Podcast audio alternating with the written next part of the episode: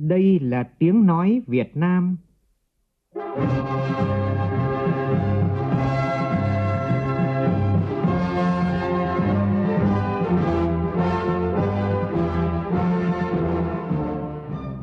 là tiếng nói Việt Nam, phát thanh từ Hà Nội, thủ đô nước Cộng hòa xã hội chủ nghĩa Việt Nam.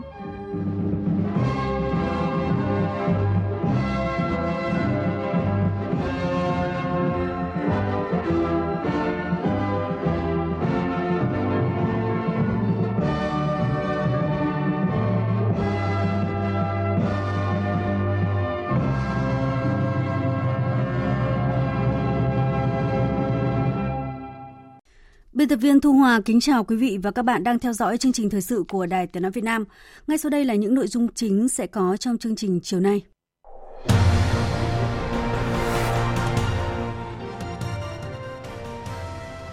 Dự lễ kỷ niệm 30 năm thành lập tập đoàn Viettel, Thủ tướng Nguyễn Xuân Phúc đặt mục tiêu đến năm 2025, Viettel cần đạt mục tiêu đứng trong nhóm 10 doanh nghiệp viễn thông lớn nhất thế giới. Hội thảo khoa học cấp quốc gia Nguyễn Văn Tố với cách mạng Việt Nam khẳng định những phẩm chất đạo đức cách mạng cao quý, tư tưởng của cụ Nguyễn Văn Tố về một nhà, nhà nước dân chủ, đoàn kết, trọng dân, thương dân vẫn mãi còn nguyên giá trị cho đến ngày nay. Chúng ta hãy thôi nói, hãy thực sự bảo vệ trẻ bằng những việc làm thiết thực. Đây là thông điệp trong chiến dịch hành động vì trẻ em năm nay. 106 tác phẩm xuất sắc sẽ được vinh danh tại lễ trao giải báo chí quốc gia lần thứ 13. Cảnh báo đợt mưa to đến rất to khả năng xảy ra nguy cơ lũ quét, lũ ống, sạt lở đất ở Bắc Bộ đến Thanh Hóa trong tuần tới. Trong phần tin thế giới, đối thoại Shangri-La lần thứ 18 tiếp tục diễn ra với hai phiên thảo luận toàn thể về chiến lược Ấn Độ Dương-Thái Bình Dương của Mỹ và an ninh bán đảo Triều Tiên. Mỹ Trung Quốc bắt đầu áp mức thuế mới đối với hàng hóa nhập khẩu của nhau. Vụ xả súng tại bang Virginia, Mỹ ngày làm nóng trở lại cuộc tranh cãi về luật sở hữu súng tại Mỹ.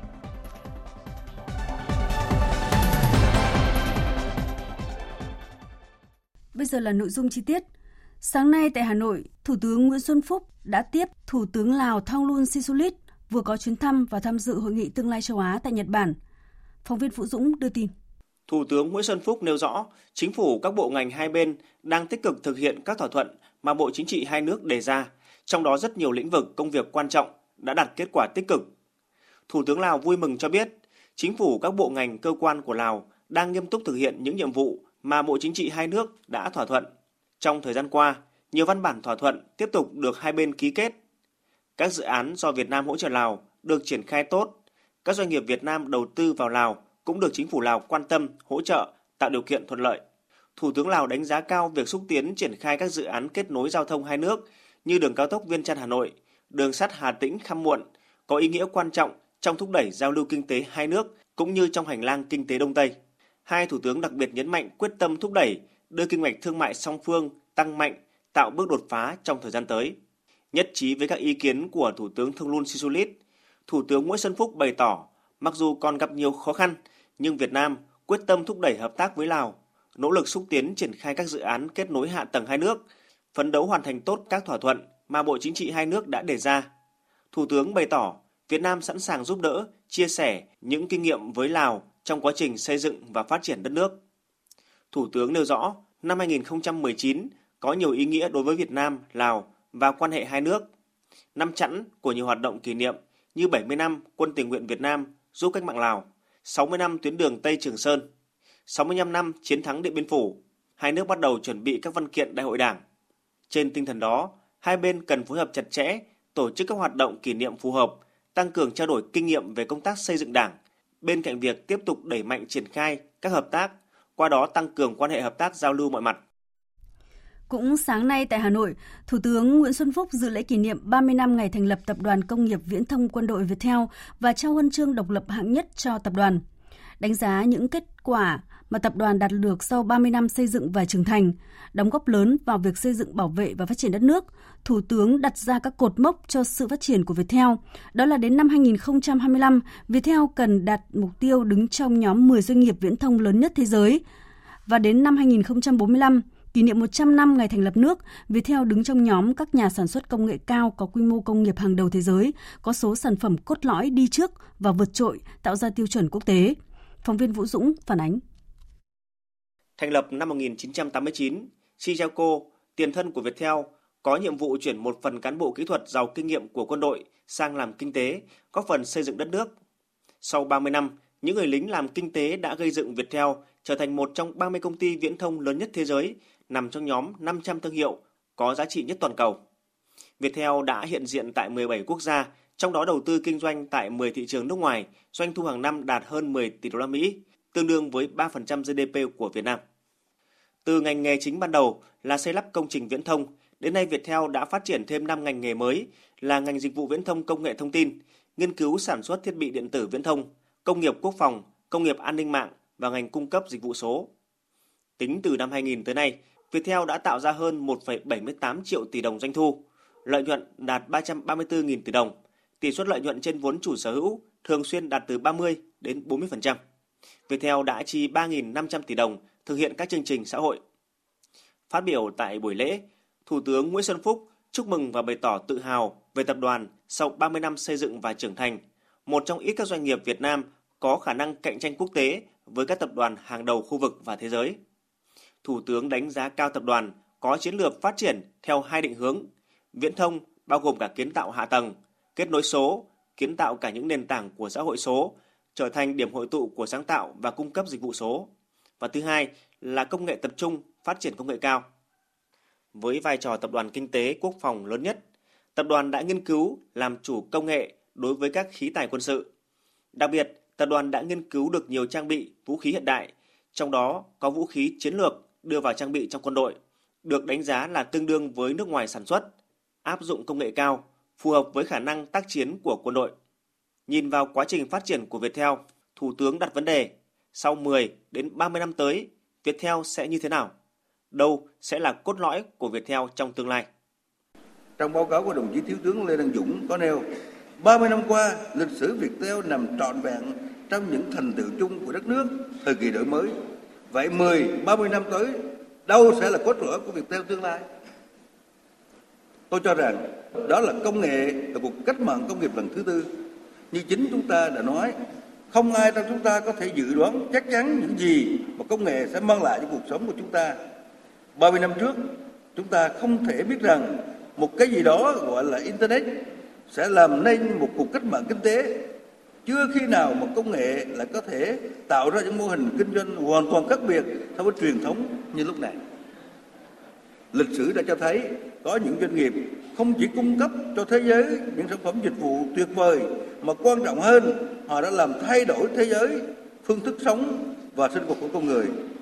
tôi cảm nhận rất rõ tất cả sự đam mê và khát vọng, tinh thần dám nghĩ, dám làm của hơn 50.000 cán bộ, công nhân viên tập đoàn của chúng ta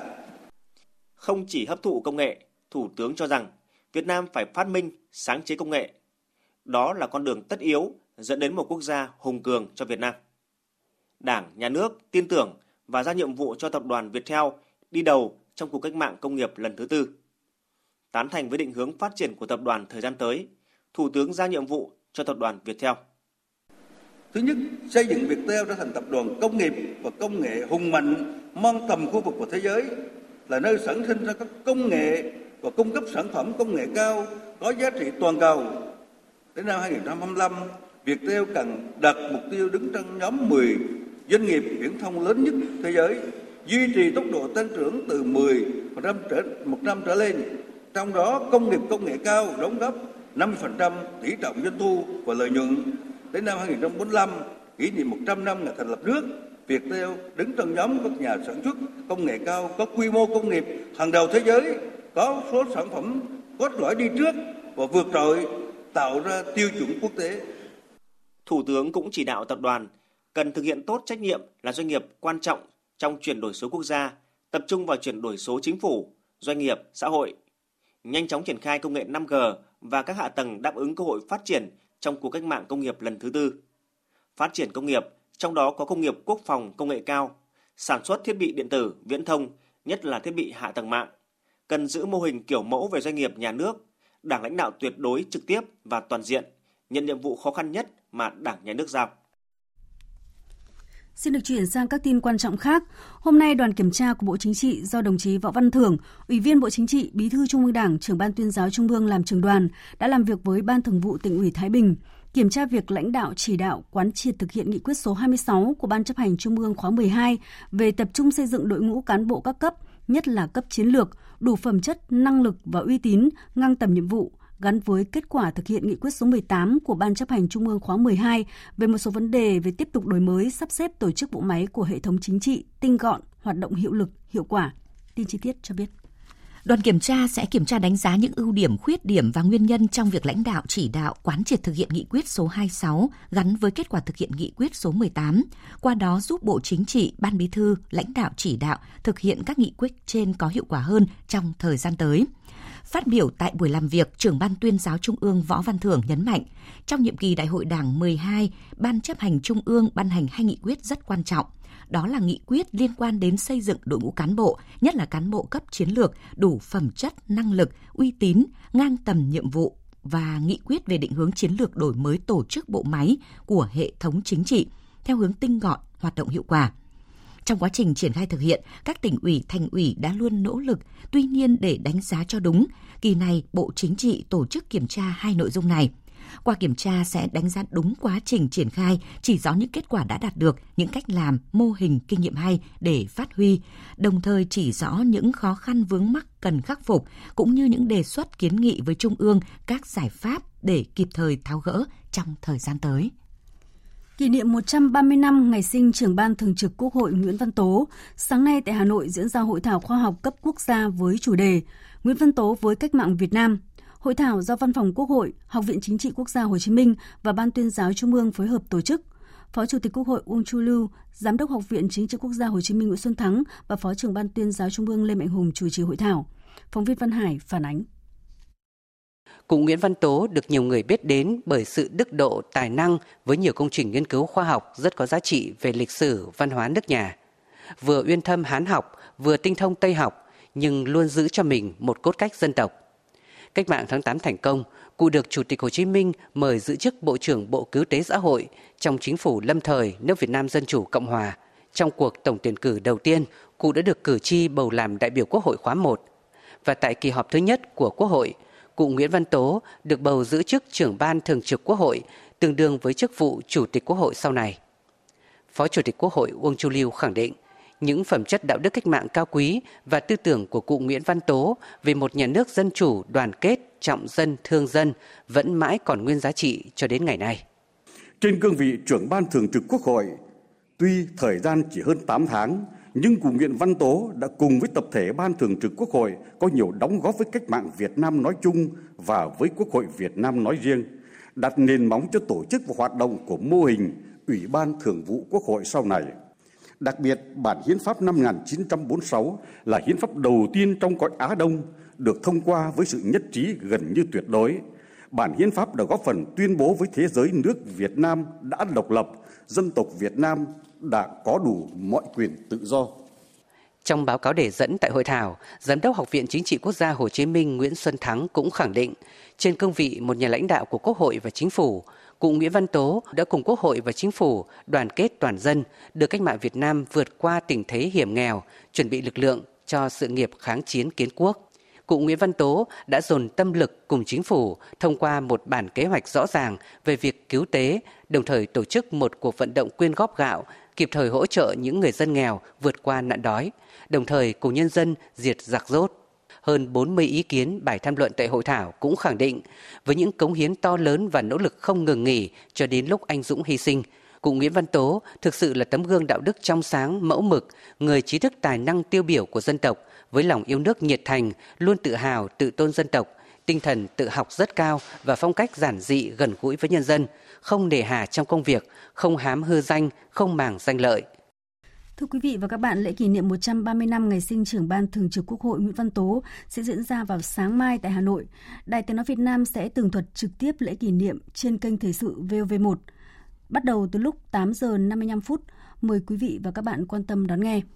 Tiếp theo sẽ là các hoạt động hưởng ứng Ngày Quốc tế Thiếu nhi. Sáng nay, Ủy viên Bộ Chính trị, Phó Chủ tịch Quốc hội Tổng Thị Phóng đã đến thăm chúc mừng tặng quà các em thiếu nhi ở thành phố Đà Nẵng. Phóng viên Đình Thiệu tại miền Trung đưa tin.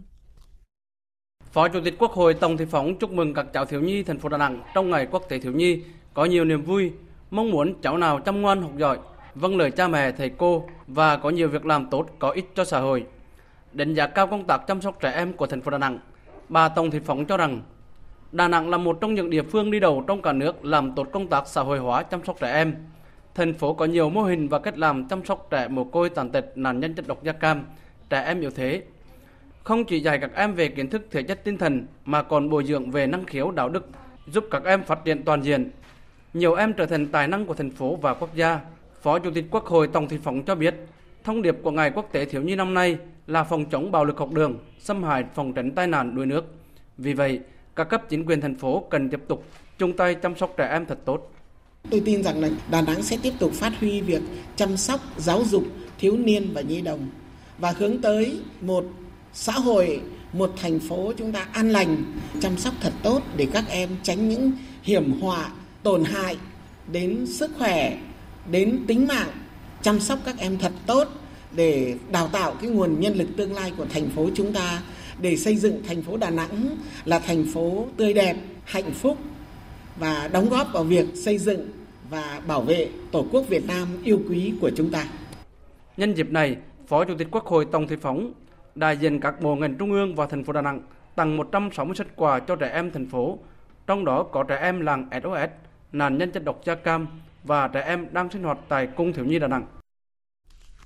Hôm nay là ngày Quốc tế Thiếu nhi cũng là ngày đầu tiên của tháng hành động vì trẻ em năm 2019. Tại nhiều địa phương trong cả nước đã diễn ra các hoạt động thiết thực chăm lo cho trẻ em. Tổng hợp của phóng viên Đài Tiếng nói Việt Nam.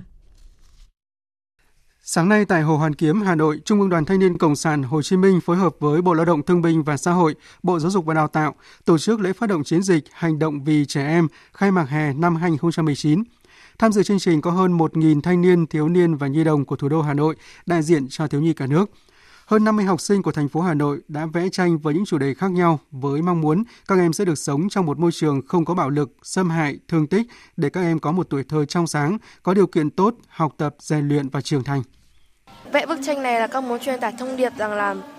con muốn mong muốn là tất cả các gia đình trên toàn thế giới đều được hạnh phúc và hòa bình, luôn tràn đầy tiếng cười ạ. Đang vẽ về tranh uh, chống bạo lực học đường, chống xâm hại tình dục trẻ em với cả chống bạo lực gia đình, bảo vệ ờ, trẻ em. Con mong muốn là trẻ em ờ, sau này sẽ ờ, được bảo vệ khỏi những mối nguy hiểm của xã hội ngày nay ạ. Nâng cao được nhận thức của mọi người, cố ý lắng nghe những lời của con em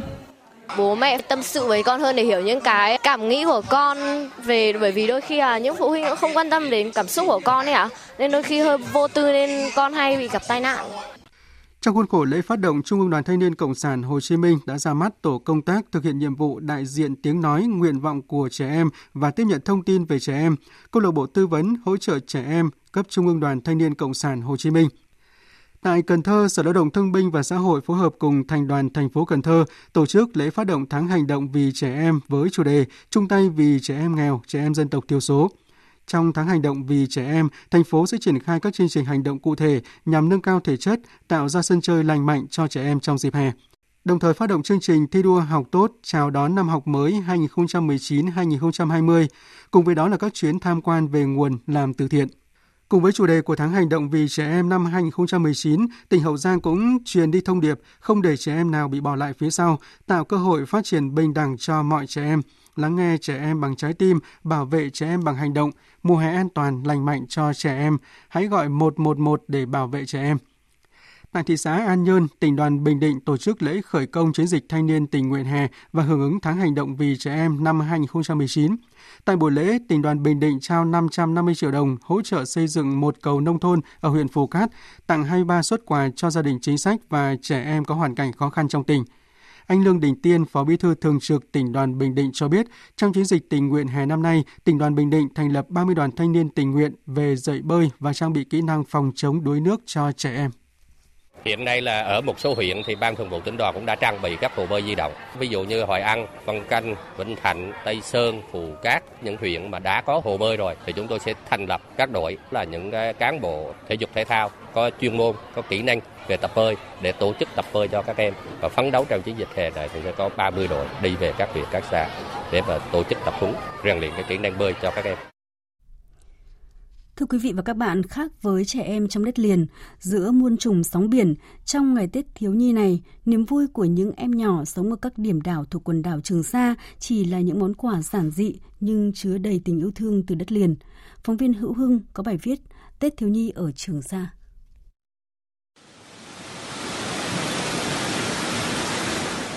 Được tặng quà, được chơi các trò chơi mới có lẽ là niềm vui và điều mong đợi nhất của các em nhỏ trên các điểm đảo thuộc quần đảo Trường Sa trong mỗi dịp Tết thiếu nhi mùng 1 tháng 6. Theo bố mẹ ra sinh sống ở đảo Song Tử Tây được gần một năm, cháu Nguyễn Lưu Nhật Huy, học sinh lớp 5, trường tiểu học xã đảo Song Tử Tây cho biết, ở đảo được các chú bộ đội rất quan tâm và yêu thương hết mực. Vừa mân mê bộ đồ chơi xếp hình Lego, cháu Nguyễn Lưu Nhật Huy vừa thủ thỉ. Con muốn giặt liền chơi, nhưng mà muốn được giặt liền mua được nhiều đồ chơi, thăm bè ngoại bè nội. Con mong muốn sau này sẽ về đất liền học. Giữa biển trời bao la, hình ảnh người lính hải quân cẩn thận chuẩn bị những món quà đơn sơ giản dị được làm từ cây bàng vuông, cây phong ba để tặng các em nhỏ thực sự xúc động. Chỉ khi ra công tác tại đảo Sông Tử Tây, Trung úy Doãn Trung Phú, cán bộ kỹ thuật viên mật mã mới cảm nhận rõ hơn những thiệt thòi của các em nhỏ nơi đây. Vì vậy, mỗi dịp Tết thiếu nhi 1 tháng 6, Trung úy Doãn Trung Phú lại tự mình chuẩn bị một món quà nhỏ dành tặng cho các cháu. Đó có thể là tập vở, bộ xếp hình Lego, hộp bút màu, bánh kẹo được gửi từ đất liền ra hay những chiếc đèn ông sao năm cánh, hình cột mốc chủ quyền được làm từ bìa các tông lắp đèn nháy bên trong. Trung úy Doãn Trung Phú nói và những dịp à, lễ Tết ví dụ như Tết thiếu nhi à, mùng 1 tháng 6 hoặc là à, Trung thu thì đơn vị có tổ chức tặng quà cho các cháu thiếu nhi và xuống dự tham gia các văn hóa văn nghệ cùng các cháu thiếu nhi tổ chức văn hóa văn nghệ giao lưu bóng truyền với các ủy ban hộ dân giữa biển đảo bao la, hình ảnh những người chiến sĩ hải quân nắm tay các em nhỏ tạo thành một vòng tròn múa hát xung quanh cột mốc chủ quyền thật đẹp và xúc động. Đó là sự nối tiếp trong niềm tự hào dân tộc, cùng nhau vun đắp ý chí vượt qua khó khăn, chung tay xây dựng biển đảo quê hương giữa muôn trùng sóng gió. Chị Nguyễn Thị Mỹ Dung sinh sống trên đảo Trường Sa lớn cho biết, trong các dịp Tết thiếu nhi mùng 1 tháng 6, Tết Trung thu, cán bộ chiến sĩ trên đảo luôn quan tâm, thăm hỏi tặng quà và tổ chức nhiều hoạt động vui chơi cho các cháu những hoạt động như vậy giúp các cháu thêm yêu và gắn bó với biển đảo quê hương. Tình cảm quân dân cũng được củng cố và tăng cường vui thì các em cũng được à, hỗ trợ, và cũng được à, tổ chức à, vui chơi, rồi hoạt động tham gia trên đảo cùng quân và dân rất là đông. Quê em ở Trường Sa, những đảo chìm, đảo nổi. Quê em có biển trời, bốn mùa xanh bao la. Sinh ra ở Trường Sa, Em là con của biển. Những câu thơ giản dị trong bài thơ Quê em ở Trường Sa đã phần nào giúp chúng tôi hiểu hơn cuộc sống của các em nhỏ nơi đảo xa.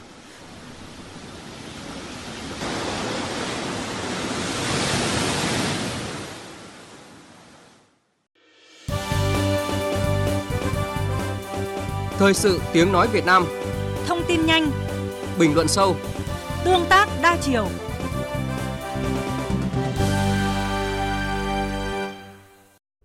Chương trình thời sự chiều nay sẽ tiếp tục với một số tin diễn ra trong ngày. Lễ phát động quốc gia tuần lễ biển đảo và hải đảo Việt Nam, tháng hành động vì môi trường, hưởng ứng Ngày Đại dương Thế giới và Ngày Môi trường Thế giới năm 2019 diễn ra sáng nay tại quảng trường Hùng Vương, thành phố Bạc Liêu, tỉnh Bạc Liêu. Dự lễ phát động có Phó Thủ tướng Chính phủ Trịnh Đình Dũng cùng lãnh đạo một số bộ ngành trung ương và các tỉnh thành phố ven biển trong cả nước. Phóng viên Tấn Phong thường trú tại khu vực đồng bằng sông Cửu Long đưa tin.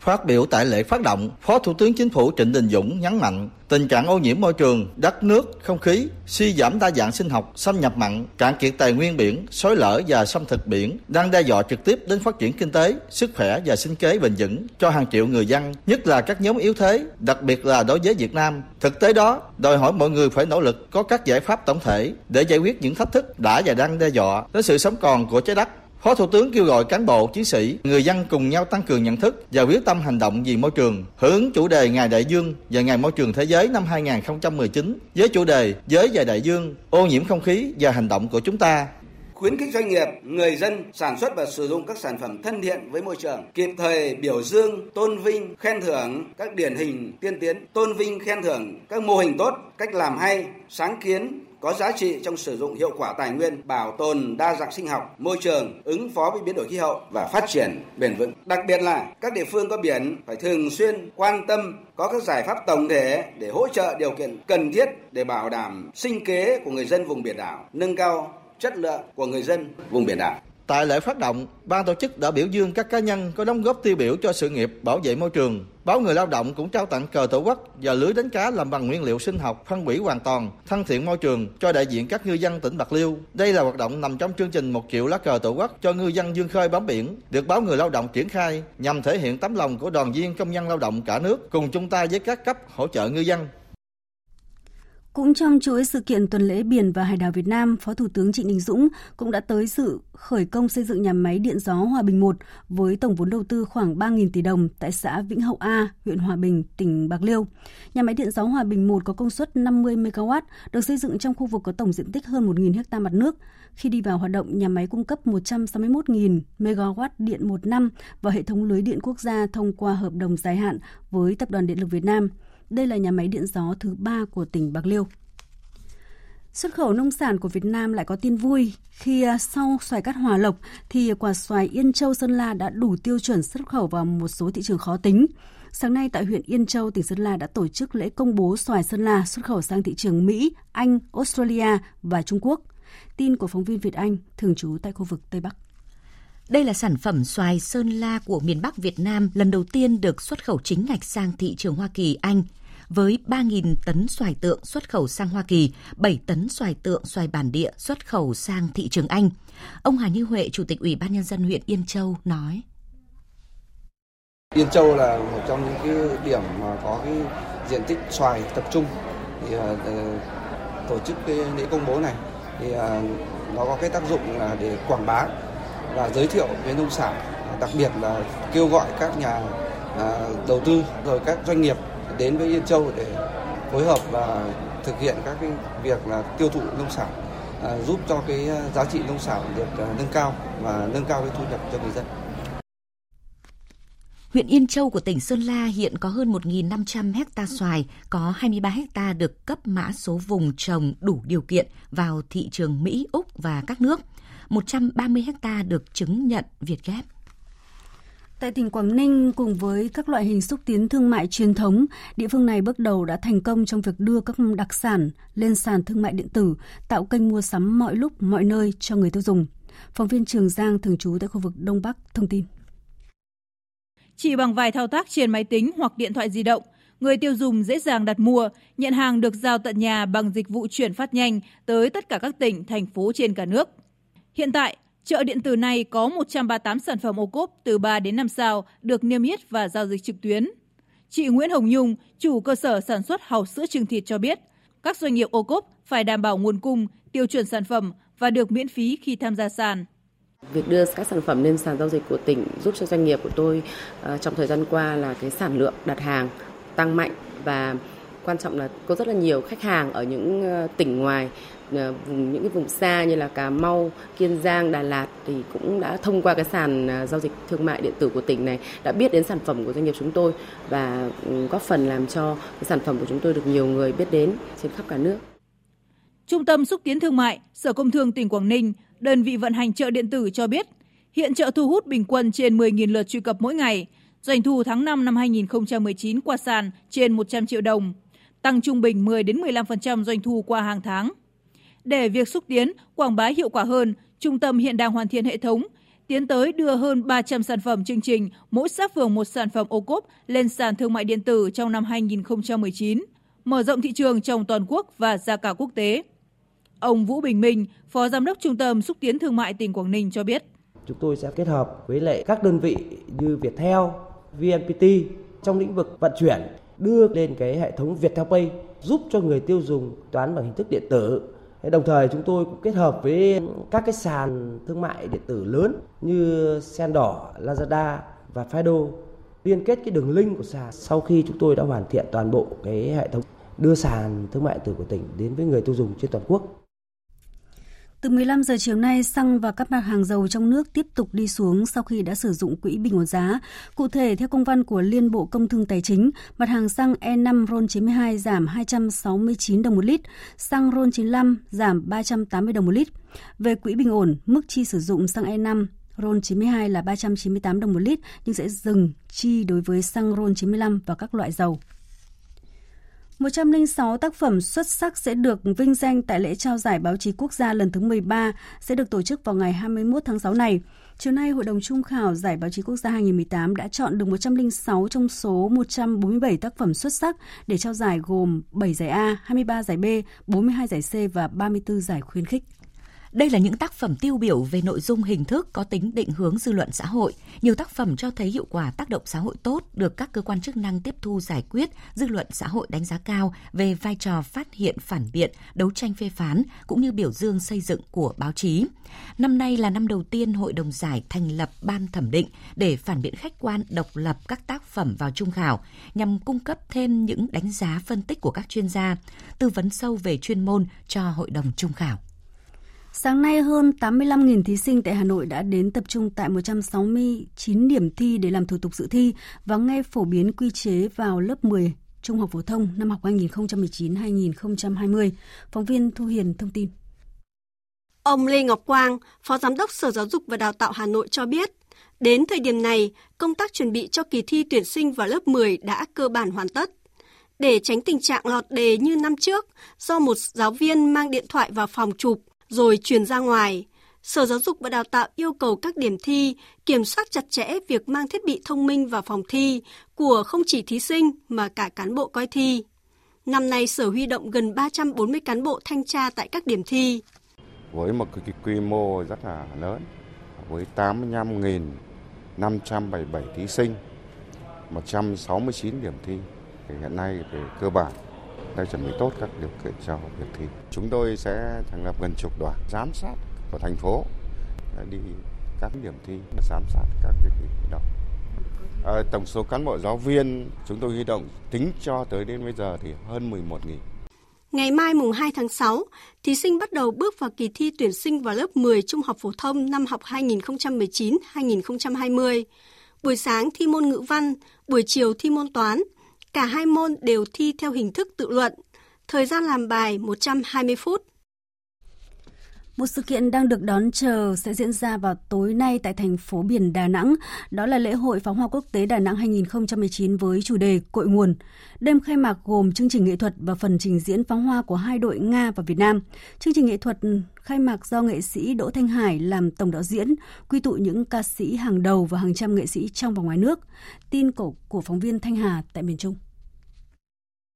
Điểm nhấn của đêm khai mạc lễ hội pháo hoa quốc tế Đà Nẵng 2019 là sân khấu nổi với mức đầu tư gần 30 tỷ đồng, trang bị màn hình LED khổng lồ và hệ thống LED sàn hiện đại nhất Việt Nam, đặt ngay trên không gian mênh mông của mặt nước sông Hàn, cùng kỹ thuật ánh sáng tinh tế sẽ tạo nên một dòng sông lấp lánh thú vị trước mắt khán giả. Với những nghệ sĩ được công chúng yêu thích như ca sĩ Mỹ Tâm, Trọng Tấn, Thái Bình, các vũ đoàn danh tiếng như Hoàng Thông, Mai Trắng, cùng các nghệ sĩ châu Âu hứa hẹn đem lại cho 17.000 khán giả một đêm khai mạc bùng nổ, mở màn cho lễ hội pháo hoa quốc tế Đà Nẵng 2019, kéo dài từ ngày 1 tháng 6 đến ngày 6 tháng 7 năm nay. Tổng đạo diễn Đỗ Thanh Hải cho hay, với những phần trình diễn của các nghệ sĩ cùng các màn pháo hoa đỉnh cao của đội Việt Nam và đội Nga, sẽ tạo nên một bữa tiệc âm thanh và ánh sáng, đem lại cho khán giả cảm giác hưng phấn. Những cái màn trình diễn pháo hoa trong 5 đêm mà chúng tôi tổ chức là những cái điểm nhấn. Còn lại cái không khí của Đà Nẵng, không khí của lễ hội nó đã được lan tỏa trong suốt một khoảng thời gian à, 2 đến 3 tháng. Cho nên tôi cũng xin được nhấn mạnh rằng chúng tôi rất quan tâm và rất chú trọng đến việc là tạo ra những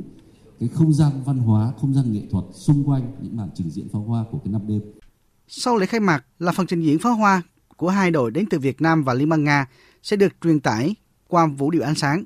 Lễ hội pháo hoa quốc tế Đà Nẵng 2019 kéo dài suốt một tháng với sự tham dự của 8 đội là Việt Nam, Nga, Brazil, Bỉ, Phần Lan, Ý, Trung Quốc, Anh. Với chủ đề những dòng sông kể chuyện, Lễ hội pháo hoa quốc tế 2019 bao gồm 5 đêm thi với 5 chủ đề riêng lần lượt là cội nguồn, mầm sống, Tình yêu, sắc màu và Ra khơi. Các đêm thi còn lại của đội Brazil, Bỉ, Phần Lan, Ý, Anh, Trung Quốc sẽ diễn ra lần lượt vào các tối mùng 8 tháng 6, 15 tháng 6, 22 tháng 6. Hai đội xuất sắc nhất sẽ được lựa chọn tranh tài trong đêm chung kết diễn ra tối ngày 6 tháng 7. Bộ đội biên phòng Quảng Bình vừa đấu tranh thành công chuyên án 545L, bắt giữ một đối tượng người Lào, thu giữ 100.000 viên ma túy tổng hợp và nhiều tăng vật khác. Đây là vụ vận chuyển ma túy xuyên quốc gia lớn thứ hai kể từ đầu năm đến nay trên tuyến biên giới Việt Lào mà Bộ đội Biên phòng Quảng Bình đấu tranh thắng lợi, khép lại những ngày đánh án gian nan trên khu vực biên giới. Đối tượng tên Thạo Phết sinh năm 1969, trú tại bản Sám Sọ, huyện Viêng Thon, tỉnh Bô Ly Khăm Sai, Lào đã khai nhận số ma túy được vận chuyển từ Lào qua biên giới Việt Nam tiêu thụ thì bị lực lượng chức năng bắt giữ. Đây là vụ vận chuyển ma túy xuyên quốc gia lớn thứ hai từ đầu năm đến nay trên địa bàn biên giới Quảng Bình Khăm Muộn Lào do Bộ đội Biên phòng tỉnh Quảng Bình chủ trì phát hiện bắt giữ.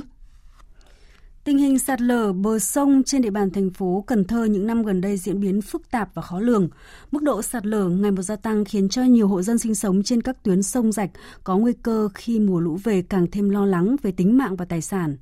Mặc dù ngành chức năng đã thực hiện nhiều giải pháp công trình hay là phi công trình, nhưng sạt lở chưa dừng lại. Và chỉ tính riêng những tháng đầu năm nay đã ghi nhận 7 điểm sạt lở làm 4 căn nhà trôi sông và 18 căn nhà phải di rời khẩn cấp, thiệt hại trên 1 tỷ đồng. Phóng viên Đài Tiếng nói Việt Nam tại khu vực đồng bằng sông Cửu Long phản ánh.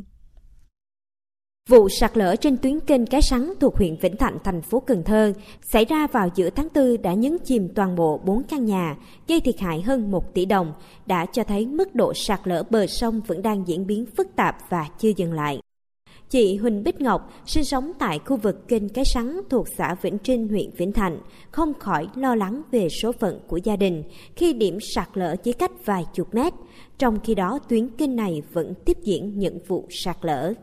À, người ta bị sạt lở thì mình cũng sợ nhưng mà mình à, cũng hơi xa lúc đó thì mình cũng không biết. Ngày gắt gắt gắt gắt thấy ghê lắm rồi chạy ra thấy à, hai cái nhà sập trước rồi tới thêm cái nhà mới đang cắt sập luôn rồi lúng cái mắt tiêu á. Người dân sao thì mình vậy thôi. Tại đây chỗ này là chỗ mua bán của mình mà. Huyện Vĩnh Thành đã ghi nhận nhiều vụ sạt lở lớn nhỏ, đặc biệt tuyến kênh cái sắn sạt lở ngày càng trầm trọng hơn. Mỗi năm sạt lở ăn sâu trong đất liền, làm ảnh hưởng đến nhiều công trình giao thông. Trên địa bàn quận Thốt Nốt cũng ghi nhận 33 điểm sạt lở bờ sông và tất cả những điểm này đang cần khắc phục khẩn cấp.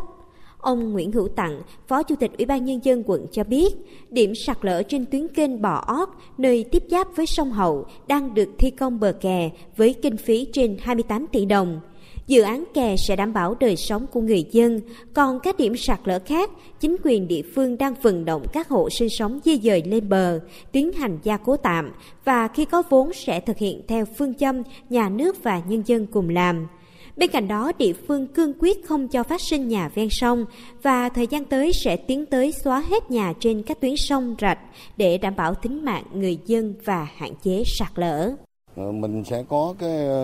cái lộ trình cụ thể di dời các cái hộ dân sống trên kênh rạch và sau này nữa là sẽ không còn nữa. Về lộ trình thì sẽ tiến hành đó là thực hiện ở các cái, cái tuyến kinh mà tạo nguồn trước. Sau đó thì mình sẽ tiến dần đó là vô kinh cấp 1, cấp 2 và cấp 3 không để cho phát sinh các cái hộ mới mà, xây cất trên trên sông rạch nữa.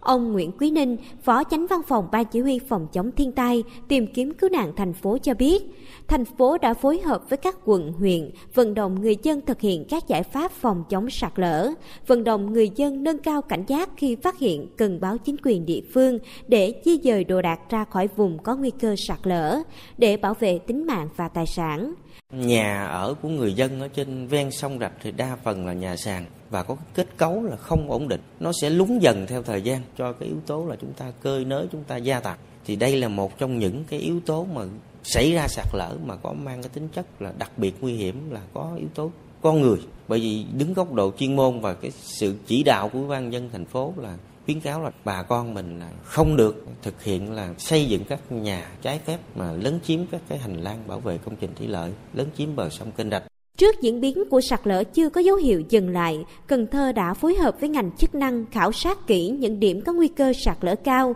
nguy hiểm và đặc biệt nguy hiểm để hướng dẫn người dân kịp thời di dời và có các giải pháp khắc phục khi có sự cố xảy ra.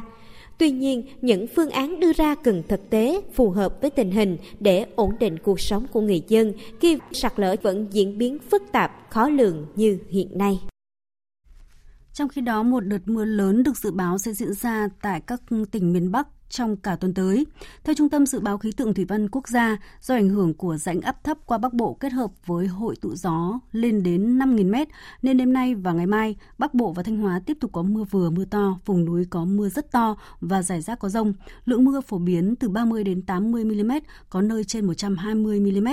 Cảnh báo mưa lớn xảy ra trong đêm nay và ngày mai, lũ quét sạt lở đất tiếp tục có khả năng rất cao xảy ra ở vùng núi Bắc Bộ và Thanh Hóa. Trên các sông suối ở vùng núi Bắc Bộ và Thanh Hóa có khả năng xuất hiện một đợt lũ, biên độ lũ lên trên các sông từ 2 đến 3 mét. Nguy cơ cao xảy ra lũ quét sạt lở đất vùng núi, đặc biệt là các tỉnh Lai Châu, Lào Cai, Yên Bái, Hà Giang, ngập lụt vùng trũng, cấp độ rủi ro thiên tai cấp 1, cấp 2.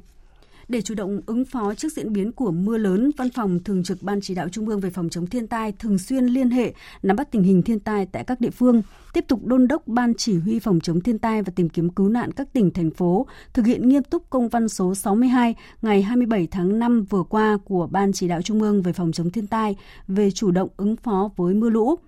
diễn biến mưa lũ sạt lở đất rông lốc còn diễn biến phức tạp. Văn phòng Thường trực Ban Chỉ đạo Trung ương về phòng chống thiên tai yêu cầu Ban Chỉ huy phòng chống thiên tai và tìm kiếm cứu nạn các tỉnh thành phố tiếp tục theo dõi diễn biến thiên tai, thông tin trên truyền hình, phát thanh, mạng và hướng dẫn người dân chủ động phòng tránh, thường xuyên báo cáo cập nhật tình hình diễn biến thiên tai về văn phòng thường trực. Tiếp theo sẽ là một số thông tin thời tiết cụ thể. Do ảnh hưởng của rãnh áp thấp qua Bắc Bộ kết hợp với hội tụ gió lên đến mực 5.000 m nên trong đêm nay và ngày mai ở Bắc Bộ và Thanh Hóa tiếp tục có mưa vừa, mưa to. Vùng núi có nơi mưa rất to và rải rác có rông. Lượng mưa phổ biến trong khoảng từ 30 đến 80 mm trong 24 giờ, có nơi trên 120 mm trong 24 giờ. Các tỉnh Lai Châu, Điện Biên, Sơn La, Lào Cai, Yên Bái, Hà Giang, Tuyên Quang, Cao Bằng, Lạng Sơn, Quảng Ninh có mưa to đến rất to. Lượng mưa phổ biến trong khoảng 80 đến 120 mm trong 24 giờ, có nơi từ 150 đến 200 mm trong 24 giờ. Trong mưa rông có khả năng xảy ra lốc, xét, mưa đá và gió giật mạnh trên nền mưa lớn trong những ngày qua và mưa lớn xảy ra trong đêm nay và ngày mai. Lũ quét, sạt lở đất tiếp tục có khả năng rất cao xảy ra ở các tỉnh vùng núi Bắc Bộ và Thanh Hóa. Trên các sông suối ở vùng núi Bắc Bộ và Thanh Hóa có khả năng xuất hiện một đợt lũ, biên độ lũ lên trên các sông từ 2 đến 3 mét. Nguy cơ cao xảy ra lũ quét, sạt lở đất vùng núi, đặc biệt là các tỉnh Lai Châu, Lào Cai, Yên Bái, Hà Giang, ngập lụt ở vùng trũng thấp ở khu vực trên, cấp độ rủi ro thiên tai cấp 1, cấp 2. Chương trình Thời sự chiều nay sẽ tiếp tục với phần tin thế giới. Hôm nay, đối thoại Shangri-La lần thứ 18 đang diễn ra tại Singapore dành một phiên thảo luận với chủ đề Trật tự an ninh đang biến đổi của châu Á và những thách thức. Phiên thảo luận diễn ra trong bối cảnh tình hình tại khu vực châu Á Thái Bình Dương ngày càng trở nên căng thẳng bởi hai cường quốc Mỹ và Trung Quốc đang tăng cường sự hiện diện tại những điểm nóng tại khu vực. Phóng viên Anh Tuấn đưa tin. Phát biểu tại phiên thảo luận, ông Mohamed Sabu, Bộ trưởng Quốc phòng Malaysia cho rằng Hiện khu vực châu Á-Thái Bình Dương đang đối mặt với thách thức về an ninh khi cả hai cường quốc là Mỹ và Trung Quốc tăng cường sự diện tại đây và có những tuyên bố trồng chéo về các điểm nóng chiến lược. Theo Bộ trưởng Sabu, hiện khu vực đứng trước ba thách thức lớn. Thứ nhất là sự cạnh tranh chiến lược giữa Mỹ và Trung Quốc. Thực tế này khiến các nước nhỏ lo ngại hơn bởi sẽ buộc phải đứng về một phía. Điều này gây bất lợi về mặt phát triển kinh tế và an ninh. Thứ hai đó là xung đột nội bộ của một nước khiến các nước khác bị ảnh hưởng như làn sóng người Rohingya chạy sang các nước láng giềng tị nạn. Theo ông Sabu, đây không còn là vấn đề riêng của Myanmar mà là một thách thức nhân đạo đối với ASEAN nói chung. Sự bất ổn trong khu vực có thể khiến chủ nghĩa cực đoan bạo lực trong khu vực trỗi dậy. Thứ ba là những thách thức an ninh phi truyền thống và các xu hướng mới nổi. Bạo lực hàng hải, khủng bố và an ninh mạng là những thách thức chính cần phải được giải quyết phù hợp Vấn đề bạo lực hàng hải cần đòi hỏi một cách tiếp cận hợp tác hơn giữa các quốc gia. Sự cạnh tranh của các cường quốc làm gia tăng căng thẳng tại khu vực Biển Đông. Điều này làm gia tăng khả năng xung đột giữa các tàu hải quân và giữa các máy bay. Theo ông Sabu, Biển Đông nên vẫn là một khu vực hòa bình hữu nghị thay vì một cuộc đối đầu. Bộ trưởng Quốc phòng Anh Panu Modern cho rằng thế giới hiện nay đang phải đối mặt với nhiều mối đe dọa. That is why we work to strengthen and protect đó là lý do tại sao chúng tôi làm việc với các đối tác để củng cố và bảo vệ các quy tắc dựa trên trật tự và luật pháp quốc tế để đáp ứng những thách thức mà tất cả chúng ta phải đối mặt. Tầm nhìn của anh là một khu vực thịnh vượng và ổn định, nơi tất cả đều vì lợi ích chung.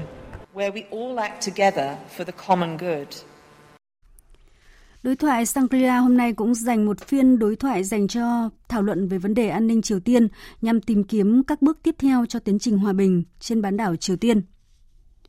Chuyển sang các tin đáng chú ý khác, với thất bại của vòng đàm phán thương mại mới nhất, Mỹ và Trung Quốc hôm nay bắt đầu áp mức thuế mới đối với hàng hóa nhập khẩu của nhau. Động thái ăn miếng trả miếng mới nhất này một lần nữa cho thấy tiến trình đàm phán thương mại giữa hai nền kinh tế hàng đầu thế giới vẫn chưa đi tới đâu và khiến các thị trường toàn cầu như ngồi trên lửa. Biên tập viên Thu Hoài tổng hợp thông tin. Hôm nay, Mỹ bắt đầu tăng thuế từ 10% lên mức 25% đối với hàng hóa nhập khẩu từ Trung Quốc, trị giá 200 tỷ đô la. Việc tăng thuế gây tác động đối với một loạt hàng hóa tiêu dùng và các thị trường nhập khẩu từ Trung Quốc, trong đó có các modem và bộ định tuyến Internet, bộ mạch in, đồ gỗ, máy hút bụi và thiết bị chiếu sáng. Trong khi đó, cũng trong ngày hôm nay, Trung Quốc đã điều chỉnh tăng thuế lên 10%, 20% và thậm chí là 25% đối với hơn 5.000 mặt hàng nhập khẩu từ Mỹ trong danh mục 60 tỷ hàng hóa đã áp thuế trước đó.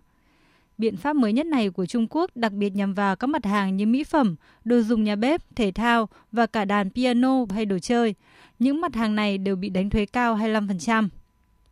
Đây là dấu hiệu mới nhất cho thấy dù đã trải qua hơn 10 vòng đàm phán, nhưng các cuộc thảo luận giữa Mỹ và Trung Quốc vẫn chưa đi tới đâu.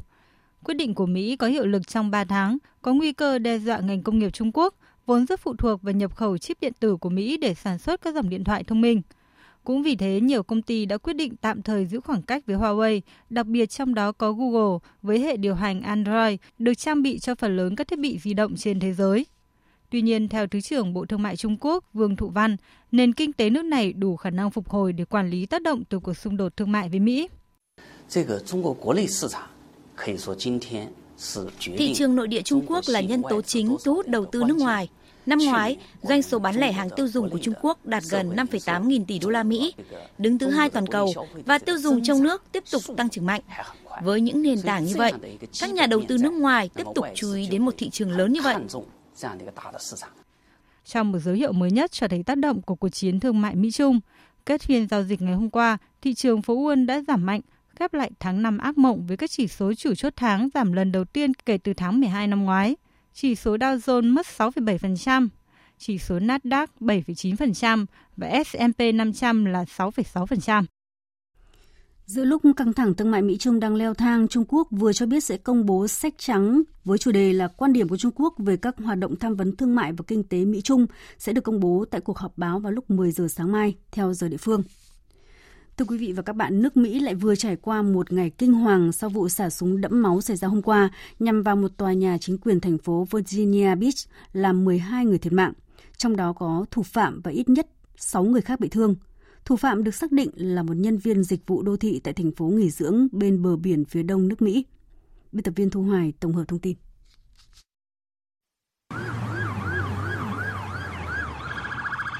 Vụ tấn công xảy ra lúc khoảng 16 giờ ngày 31 tháng 5 theo giờ Mỹ tại thành phố Virginia Beach. Thủ phạm là một nhân viên dịch vụ đô thị hợp đồng dài hạn. Tên này đã vào tòa nhà chính quyền thành phố Virginia Beach và ngay lập tức bắt đầu xả súng bừa bãi vào tất cả các nạn nhân. Cảnh sát sau đó đã được điều động đến khu vực. Thủ phạm bị tiêu diệt ngay tại chỗ sau khi nổ súng vào một cảnh sát làm người này bị thương.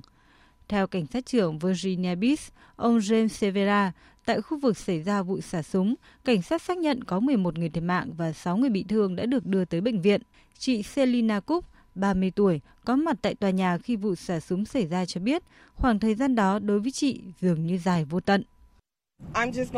Tôi vừa trải qua rất nhiều cảm xúc bởi có quá nhiều người chết. Rất may mắn là tôi đã nhận được thông báo kịp thời và không chạy ra khỏi văn phòng khi mọi thứ ở bên ngoài đang trở nên tồi tệ. Phát biểu trước báo chí, thị trưởng thành phố Bobby Dyer đã gọi đây là ngày kinh hoàng nhất trong lịch sử thành phố. Virginia Beach cũng là nơi đặt một căn cứ quan trọng của Hải quân Mỹ. Nỗi ám ảnh dai dẳng về vấn đề kiểm soát súng đạn một lần nữa đốt nóng dư luận Mỹ, một quốc gia không hề xa lạ với những vụ xả súng kinh hoàng như thế này. Theo thống kê, kể từ đầu năm nay đã xảy ra hơn 150 vụ xả súng với số nạn nhân nhiều hơn con số 4, bao gồm cả người thiệt mạng và bị thương. Đối với bang Virginia, vấn đề bạo lực liên quan tới sở hữu súng đạn lại càng trở nên đặc biệt hơn bởi đây là nơi đặt trụ sở của Hiệp hội Súng trường Quốc gia. Nhóm vận động hành lang số 1 tại Mỹ luôn tìm cách lôi kéo các nghị sĩ nhằm bảo vệ lợi ích của ngành công nghiệp lợi nhuận khủng này. Phóng viên Ngọc Thạch thường trú tại Cairo, Ai Cập đưa tin, hội nghị thượng đỉnh Hồi giáo lần thứ 14 kết thúc đêm qua. Ả Rập Xê Út đã ban hành tuyên bố Mecca với nhiều nội dung quan trọng liên quan tới thế giới Hồi giáo. Tuyên bố đưa ra 12 điểm và một bước mà các nước thuộc Tổ chức Hợp tác Hồi giáo OIC phải tuân thủ và duy trì, trong đó các nước cam kết hỗ trợ OIC đạt được các mục tiêu hướng tới một tầm nhìn mới của thế giới Hồi giáo, nỗ lực phát triển khả năng của các quốc gia Hồi giáo trong tất cả các lĩnh vực. Hội nghị cũng kêu gọi bãi bỏ các suy diễn liên kết Hồi giáo với khủng bố và yêu cầu Liên Hợp Quốc lấy một ngày là ngày chống phân biệt tôn giáo.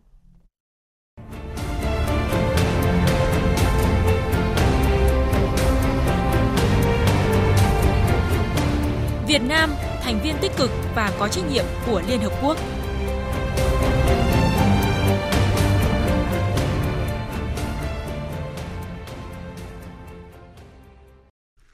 Thưa quý vị và các bạn, khóa họp thứ 73 Hội Đại hội đồng Liên Hợp Quốc ngày 7 tháng 6 sẽ tổ chức bỏ phiếu cho 5 vị trí ủy viên không thường trực Hội đồng Bảo an, trong đó có một vị trí cho nhóm các nước châu Á-Thái Bình Dương. Việt Nam là ứng cử viên duy nhất đại diện cho nhóm này. Nhân dịp này, phóng viên Phạm Huân, thường trú tại Mỹ, phỏng vấn đại sứ Đặng Đình Quý, trưởng phái đoàn thường trực Việt Nam tại Liên Hợp Quốc. Mời quý vị và các bạn cùng nghe. Xin đại sứ cho biết về ờ, cái sự ủng hộ của các nước khác đối với Việt Nam và đánh giá của đại sứ về cơ hội của chúng ta trong cái đợt bầu phiếu vào Hội đồng Bảo an sắp tới ạ. Để trở thành thành viên của Hội đồng Bảo an, chúng ta phải có được sự ủng hộ của ít nhất 2 phần 3 trong số 193 nước thành viên của Liên Hợp Quốc. Cho đến bây giờ thì chúng ta là ờ, ứng cử viên duy nhất của khu vực châu Thái Bình Dương. Chúng ta đã có cái sự ủng hộ và cam kết bằng văn bản của hơn 100 nước và ủng hộ miệng của ba bốn mươi nước nữa.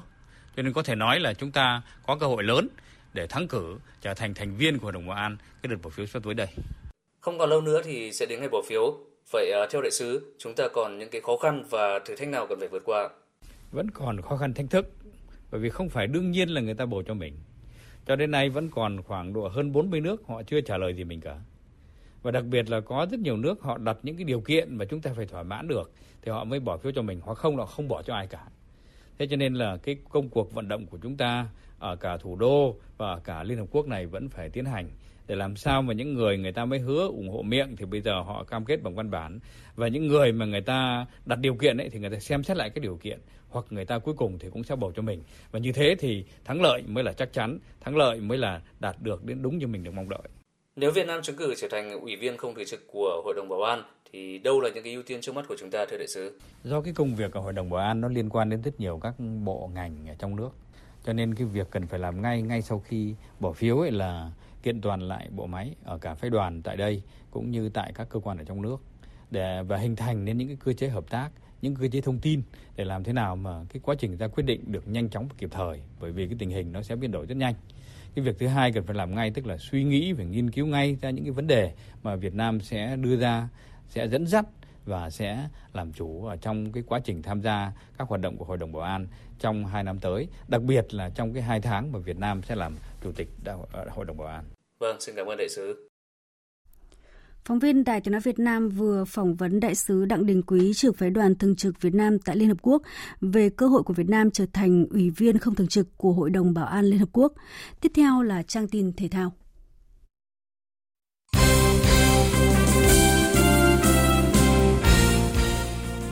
Thưa quý vị và các bạn, trước khi lên đường sang Thái Lan tham dự giải đấu giao hữu King Cup 2019, sáng nay mùng 1 tháng 6, huấn luyện viên Park Hang-seo đã có cuộc trao đổi với truyền thông về danh sách 23 cầu thủ được triệu tập cũng như mục tiêu tại giải đấu.